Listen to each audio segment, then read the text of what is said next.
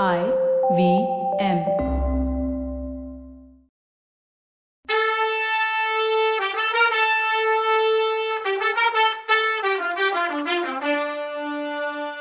வணக்கங்க. நான் கவிதா பேசுறேன். வெல்கம் டு கதை பாட்காஸ்ட் சிவகாமியின் சபதம் இது எபிசோட் நம்பர் எண்பத்தி எட்டு. இந்த எபிசோடோட டைட்டில் மார்பில் காயம் வீரருக்கு அழகு. ஒரு நாள் காட்டு வீட்டுக்கு ரொம்ப பக்கத்துல எங்கேயோ ஒரு பெரிய சண்டை நடக்கிற மாதிரி தெரிஞ்சுது. போர் முரசுகளோட முழக்கமும் போர் வீரர்களோட ஜெயகோஷமும் குதிரைகளும் மனுஷங்களும் நடமாடுற சத்தமும் ஆயுதங்கள் மோதுற சத்தமும் நிக்காம கேட்டுச்சு. சாயங்காலம் திடீர்னு அஞ்சாறு வீரங்க மேல எல்லாம் ரத்த காயத்தோட தண்ணி தண்ணின்னு கூவிக்கிட்டு ஆயனர் வீட்டுக்குள்ள நுழைஞ்சாங்க. அவங்க பல்லவ வீரர்கள் தான்னு தெரிஞ்சுது. ஆயனர் தாம் படுத்திருந்த இடத்துல இருந்தே அவங்கள வர வைத்து உட்கார சொல்லி தங்கச்சியை விட்டு அவங்களுக்கு தண்ணீர் கொடுக்க வச்சாரு. அப்புறம் அவங்க எங்க எப்படி காயமானாங்க அதை பத்தி விசாரிச்சாரு. இது என்ன உங்களுக்கு ஒண்ணுமே தெரியாதான்னு அந்த வீரர்கள் அதிசயிச்சு கேட்டாங்க. ஆயனர் அவங்களுக்கு தன்னோட முறிஞ்ச காலை காட்டினாரு. வந்த வீரங்க அந்த காலையும் சுத்தி முத்தி உடஞ்சு கிடந்த சிலைகளையும் பார்த்துட்டு ஐயோ சலுக்க ராட்சசங்க இந்த வீட்டுக்குள்ளேயும் புகுந்து இப்படிலாம் அக்கிரமம் செஞ்சுட்டாங்களான்னு வருத்தப்பட்டாங்க. அப்புறம் அந்த வீரர்கள்ல ஒருத்தன் புலிகேசி காஞ்சியை விட்டு போனதுல இருந்து அன்னைக்கு மணிமங்கலத்துக்கு பக்கத்துல நடந்த பயங்கரமான சண்டை வரைக்கும் எல்லாத்தையும் விவரமா சொன்னான். அவன் சொன்னதுல உள்ளது புலிகேசி கோட்டையில இருந்து வெளியில போனதும் தன்னோட படைய சின்ன சின்ன குழுக்களா பிரிச்சு பல்லவ நாட்டு கிராமங்களை கொளுத்தவும் ஜனங்களை இம்சிக்கவும் சிற்பங்களை நாசமாக்கவும் சிற்பிகளை அங்கஹீனம் செய்யவும் கட்டளையிட்டுட்டு போனாரு. இது தெரிஞ்சதும் சக்கரவர்த்தி கோட்டைக்குள்ள இருந்த கொஞ்ச படைகளோட வெளியில கிளம்புனாரு. அன்னைக்கு காலையில மணிமங்கலத்துல புலிகேசியோட படை வீரர்களுக்கும் பல்லவ படை வீரர்களுக்கும் போர் நடந்தது. புலிகேசியோட வீரர்கள் எண்ணிக்கையிலையும் ஆயுத பலத்திலையும் அதிகமா இருந்தாலும் மகேந்திர சக்கரவர்த்தியே நேர்ல தலைமை வகிச்சதுனால காஞ்சி வீரர்கள் பிரமாதமான வீரப்போர் நடத்தினாங்க. எதிர்பக்கத்துல வாதாபி புலிகேசியே தலைமை வகிச்சு சண்டை போட்டாரு. ரெண்டு சக்கரவர்த்திகளும் போர்க்களத்துல நேருக்கு நேர் சந்திச்சு வாதம் பண்ணுன அப்புறம் சண்டை போட்டாங்க. பல்லவ படை ஏறக்குறைய தோல்வி அடையிற நிலைமையில கொஞ்ச தூரத்துல பெரிய குதிரைப்படை ஒண்ணு வர்ற சத்தம் கேட்டுச்சு.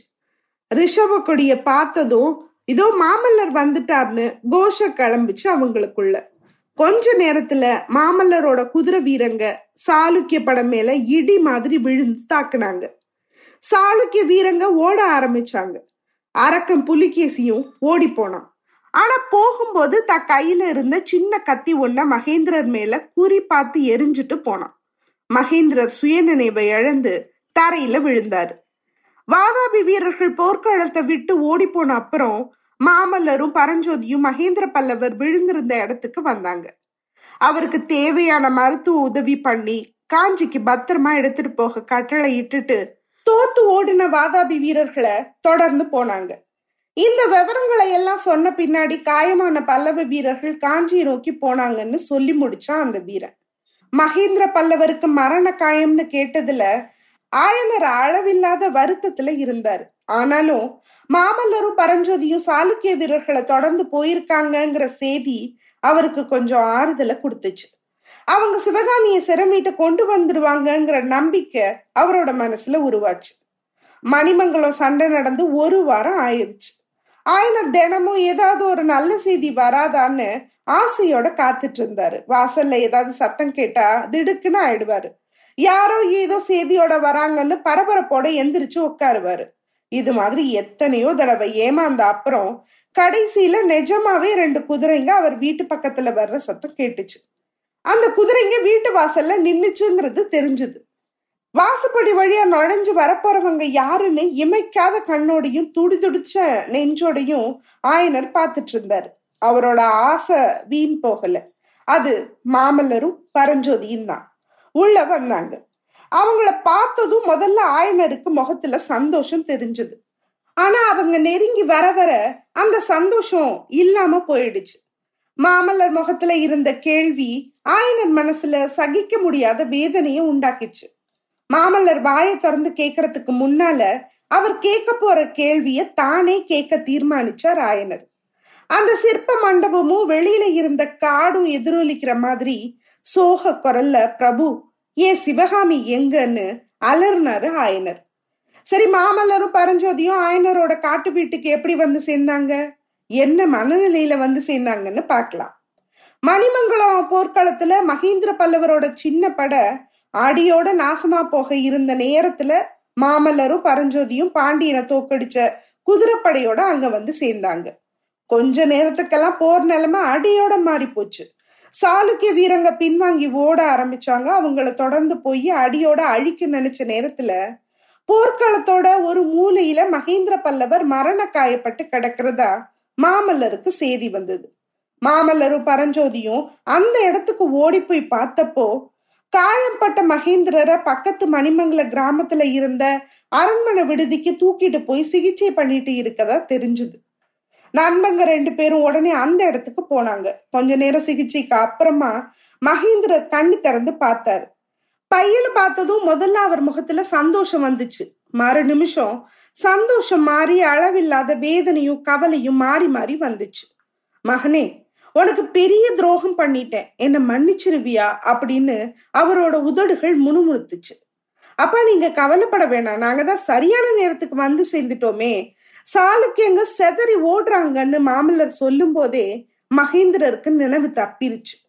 மாமல்லரும் பரஞ்சோதியும் மகேந்திர சக்கரவர்த்திய பத்திரமா காஞ்சி நகரத்துக்கு கொண்டு போக ஏற்பாடு பண்ணிட்டு போர்க்களத்துல என்ன ஆச்சுன்னு பார்த்தாங்க. மகேந்திர பல்லவரோட காஞ்சிலேருந்து கிளம்பி வந்த படையில பெரும் பகுதி வீரங்க மணிமங்கலம் போர்க்களத்துல வீர சொர்க்கம் புகுந்துட்டதா தெரிஞ்சது. அதாவது இறந்து போயிட்டாங்க. சேனாதிபதி கலிப்பகையாரும் அந்த போர்க்களத்திலேயே உயிர் திறந்ததும் தெரிய வந்துச்சு. இனிமே நாம செய்ய வேண்டியது என்னன்னு ரெண்டு பேரும் யோசனை பண்ணாங்க. காஞ்சி நகரை சுத்தியும் இன்னும் பல இடங்கள்ல சாளுக்கிய வீரர்களோட சின்ன படைகள் அங்கங்க கிராமங்கள்ல பூந்து ஜனங்களை இம்சம் பண்ணிட்டு இருக்கதா தெரிய வந்துச்சு. அதனால அப்படிப்பட்ட ராட்சசங்களை முதல்ல ஒழிச்சு கிராமவாசிகளை காப்பாத்துறது தான் தங்களோட முதல் கடமைன்னு தோணுச்சு அவங்க ரெண்டு பேருக்கும். காலாட்படை வந்து சேர்ந்த அப்புறம் புலிகேசியோட பெரிய படையை தொடர்ந்து போவோம்னு முடிவு பண்ணாங்க. அந்த மாதிரியே மூணு நாள் சுத்தி சுத்தி வந்து காஞ்சிக்கு தெற்கையும் மேற்கையும் சாளுக்கியர் படையே இல்லாம துவம்சம் பண்ணாங்க. இதுக்குள்ள காலாட்படையும் வந்து சேர்ந்ததும் திரும்ப வடக்கு நோக்கி கிளம்புனாங்க. காஞ்சிக்கு வடக்க மூணு காத தூரத்துல சூரமாரம் அப்படின்னு ஒரு கிராமத்துக்கு பக்கத்துல ஒரு பெரிய போர் நடந்துச்சு. இங்க சாளுக்கியர் படைக்கு தலைமை வகிச்சவன் தளபதி சசாங்கன். இந்த சண்டையில சாளுக்கிய வீரர்கள்ல பெருவாரியானவங்க இறந்து போனாங்க. மத்தவங்க பின்வாங்கி செதறி ஓடுனாங்க. பல்லவர் படை அவங்கள துரத்திக்கிட்டு வெள்ளாறு வரைக்கும் போச்சு. தளபதி சசாங்கனை பின்னால நிறுத்திட்டு புலிகேசி சக்கரவர்த்தி முன்னதாவே வெள்ளாத்த கடந்து போயிட்டதா தெரிஞ்சுது. மாமல்லர் வெள்ளாத்தையும் கடந்து அந்த பக்கம் புலிகேசிய துரத்திக்கிட்டு போக நினைச்சாரு. கலிப்பகையோட மரணத்தினால இப்ப பல்லவ சேனாதிபதி ஆகிட்ட பரஞ்சோதியார் அதுக்கு ஒத்துக்கல. பிரபு சக்கரவர்த்தியை எந்த நிலைமையில விட்டுட்டு வந்தோன்னு உங்களுக்கு ஞாபகம் இல்லையா? அவர் அப்படியே விட்டுட்டு நம்ம பாட்டுக்கு போயிட்டு இருக்கிறது நல்லா இருக்குமா? கலிப்பகையும் சண்டையில இறந்து போயிட்டாரு. நாம இல்லாத நேரத்துல சக்கரவர்த்திக்கு ஏதாவது ஆயிடுச்சுன்னா பல்லவ நாட்டோட கதி என்ன ஆகுறது? சாளுக்கியர்கள் சூறையாடிட்டும் கொளுத்திட்டும் போன கிராமங்கள்ல தவிச்சிட்டு இருக்க கிராம மக்களோட கதி என்ன ஆகுறது? அவங்களுக்கு சாப்பாடு துணிமணி கொடுத்து காப்பாத்துற கடமைய யார் நிறைவேற்றுவாங்க மதுரை பாண்டியன் திரும்ப பல்லவ நாட்டுக்குள்ள வரமாட்டான்னு என்ன நிச்சயம்? இதையெல்லாம் யோசிச்சுட்டு பார்த்து சொல்லுங்கன்னாரு பரஞ்சோதி. மகேந்திரரோட உடம்பு நிலைமையை பத்தி குறிப்பிட்டதும் மாமல்லரோட மன உறுதி கொஞ்சம் தளர்ந்துடுச்சு. கொஞ்ச நேரம் தலை குனிஞ்சபடியே யோசிச்சுட்டு இருந்தாரு மாமல்லர். அப்புறம் சேனாதிபதி நீங்க சொல்றது உண்மைதான். அது மட்டும் இல்ல நாம இப்ப படையை கூட்டிக்கிட்டு கிளம்பி போனா அவங்களுக்கு தேவையான சாப்பாட்டுக்கு பொருள் கூட நம்ம கிட்ட இல்ல. போற வழியில ஏற்கனவே சாளுக்கிய அரக்கர்கள் கிராமங்களை சூறையாடிட்டு போயிட்டாங்க. அவங்களுக்கு பின்னால நாமளும் போனா கிராமவாசிங்க எங்க இருந்து சாப்பாடு கொடுப்பாங்க நமக்கு? நாமளும் சேர்ந்து அவங்கள கஷ்டப்படுத்துறதாவே தோணும். எல்லாத்துக்கும் மேல முதல்ல காஞ்சிக்கு திரும்பி போய் அப்பாவோட உடம்பு எப்படி இருக்குன்னு தெரிஞ்சுக்குவோம். அதுக்கு தேவையான ஏற்பாட்டோட அப்புறமா போவோம்னாரு. காஞ்சியை நோக்கி திரும்பி போகும்போது அங்கங்க கிராமங்கள்ல சாளுக்கிய வீரர்கள் செஞ்சு வச்ச அக்கிரமங்கள் அவங்களோட கவனத்தை கவர்ந்துச்சு. ஊர் ஊரா வீடுகளையும் குடிசைகளையும் வைக்கோல் போர்களையும் அறுவடைக்கு தயாரா இருந்த வயல்களையும் சலுக்குங்க தீ வச்சிருந்தாங்க. எங்க பார்த்தாலும் ஒரே சாம்பல் மயமா இருந்துச்சு. பல்லவ நாடே ஒரு பெரிய பயங்கர மயான பூமியா மாறிட்டதா தோணுச்சு. இன்னும் சில கிராமங்கள்ல வீடுங்க தீப்பத்தி எரிஞ்சிட்டு இருந்தது அங்கங்க ஜனங்களோட அழுகை குரல் கேட்டுச்சு. மாமல்லரையும் பரஞ்சோதியையும் பார்த்ததும் ஜனங்க பெரிய சத்தம் போட்டு புலம்ப ஆரம்பிச்சாங்க. சாளுக்கிய வீரங்க செஞ்ச பயங்கரமான அட்டூழியங்களை பத்தி அங்கங்க சொன்னாங்க மக்கள். சிற்பிகளோட கை கால் வெட்டப்பட்டது பத்தியும் இளப்பொண்ணுங்க பொண்ணுங்க புடிச்சு கொண்டு போகப்பட்டது பத்தியும் ஆடு மாடுகள் வதைக்கப்பட்டது பத்தியும் ஜனங்க சொன்னதை கேட்டப்போ கோவத்தினாலையும் ஆத்திரத்தினாலையும் மாமல்லரோட நெஞ்சு வெடிச்சிடும் போல இருந்தது. நாக்கு ஒலந்து மேலெண்ணத்துல ஒட்டிக்கிச்சு. பரஞ்சோதி கிட்ட தன்னோட கோவத்தையும் ஆத்திரத்தையும் வெளிப்படுத்தி நாலு வார்த்தை பேசுறதுக்கு கூட மாமல்லரால முடியாம போச்சு. சிற்பிங்க பல பேருக்கு நடந்த கதியை பத்தி கேட்டப்போ மாமல்லரோட மனசுக்குள்ள நல்ல வேலை ஆயனரும் சிவகாமியும் காஞ்சி கோட்டைக்குள்ள இருக்காங்களே என்ற நினப்பு அவருக்கு ஓரளவு ஆறுதலை கொடுத்துச்சு. இருந்தாலும் சிற்பங்களை நாசம் பண்ணது தெரிஞ்சதும் மாமல்லபுரத்து அற்புத சிற்பங்களுக்கு என்ன ஆச்சோன்னு சந்தேகம் வந்து அவருக்கு அது பயங்கர வேதனையை கொடுத்துச்சு. அதை நேர்ல பார்த்து தெரிஞ்சுக்கிறதுக்காக மாமல்லரும் பரஞ்சோதியும் ரொம்ப சீக்கிரமே மாமல்லபுரம் போனாங்க. அங்க சிற்பத்துக்கு அதிக சேதாரம் இல்லைன்னு தெரிஞ்சுக்கிட்டு காஞ்சிக்கு பயணமானாங்க. மாமல்லபுரத்துல இருந்து காஞ்சிக்கு போற வழியில ஆயனரோட காட்டு வீடு இருக்குல்ல அந்த வீட்டையும் பார்க்கணும். அதுல இருந்த தெய்வீக நடன சிலைகளுக்கு ஒன்னும் சேதாரம் இல்லைன்னு தெரிஞ்சுக்கணும்னு மாமல்லர் இஷ்டப்பட்டாரு. ஆயனரோட வீட்டு வழியா போறது காஞ்சிக்கு குறுக்கு வழியாவும் இருக்கும்ல. ஆயனர் வீட்டு வாசலுக்கு வந்ததும் கதவு திறந்திருக்கதையும் பார்த்தாங்க. அதை பார்த்ததுமே ரெண்டு பேருக்கும் திக்குன்னு ஆயிடுச்சு.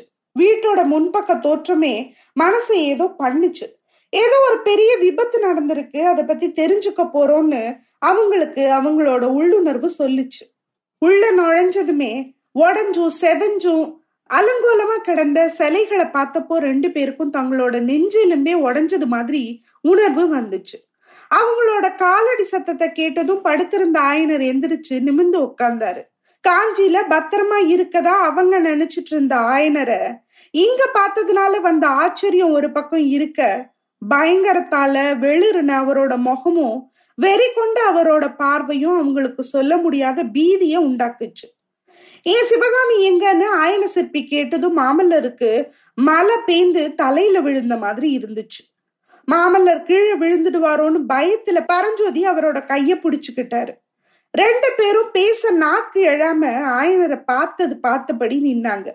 திரும்ப ஆயனர் பல்லவகுமாரா சிவகாமி எங்க? ஆயன சிற்பியோட அருமை பொன்னி எங்க? மகேந்திர பல்லவரோட ஸ்வீகார புத்திரி எங்க? பரத கண்டத்திலேயே இணை இல்லாத நாட்டிய ராணி எங்கன்னு வெறி கொண்ட குரல்ல கேட்டுக்கிட்டே போனாரு. மாமல்லரோட மனசு பெரும் புயல் அடிக்கும் போது கடல் கொந்தளிச்ச மாதிரி கொந்தளிச்சுது. ஆனாலும் சிவகாமிக்கு என்ன நடந்துச்சுன்னு தெரிஞ்சுக்கிற ஆசையிலையும் ஆர்வத்திலையும் பல்ல கழிச்சுக்கிட்டு மனசை நிலைப்படுத்திக்கிட்டு பசியே இல்லாத வறண்ட குரல்ல ஐயா தயவு செஞ்சு மனச நிதானப்படுத்திக்கோங்க. சிவகாமி எங்கன்னு நான்ல உங்களை கேட்கணும் சிவகாமிக்கு என்ன ஆச்சுன்னு சொல்லுங்கன்னு கேட்டார்.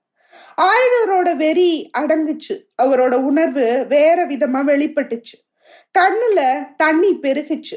ஆமா பிரபு ஆமா. என்னத்தான் நீங்க கேட்கணும் அப்படின்னாரு ஆயனர்.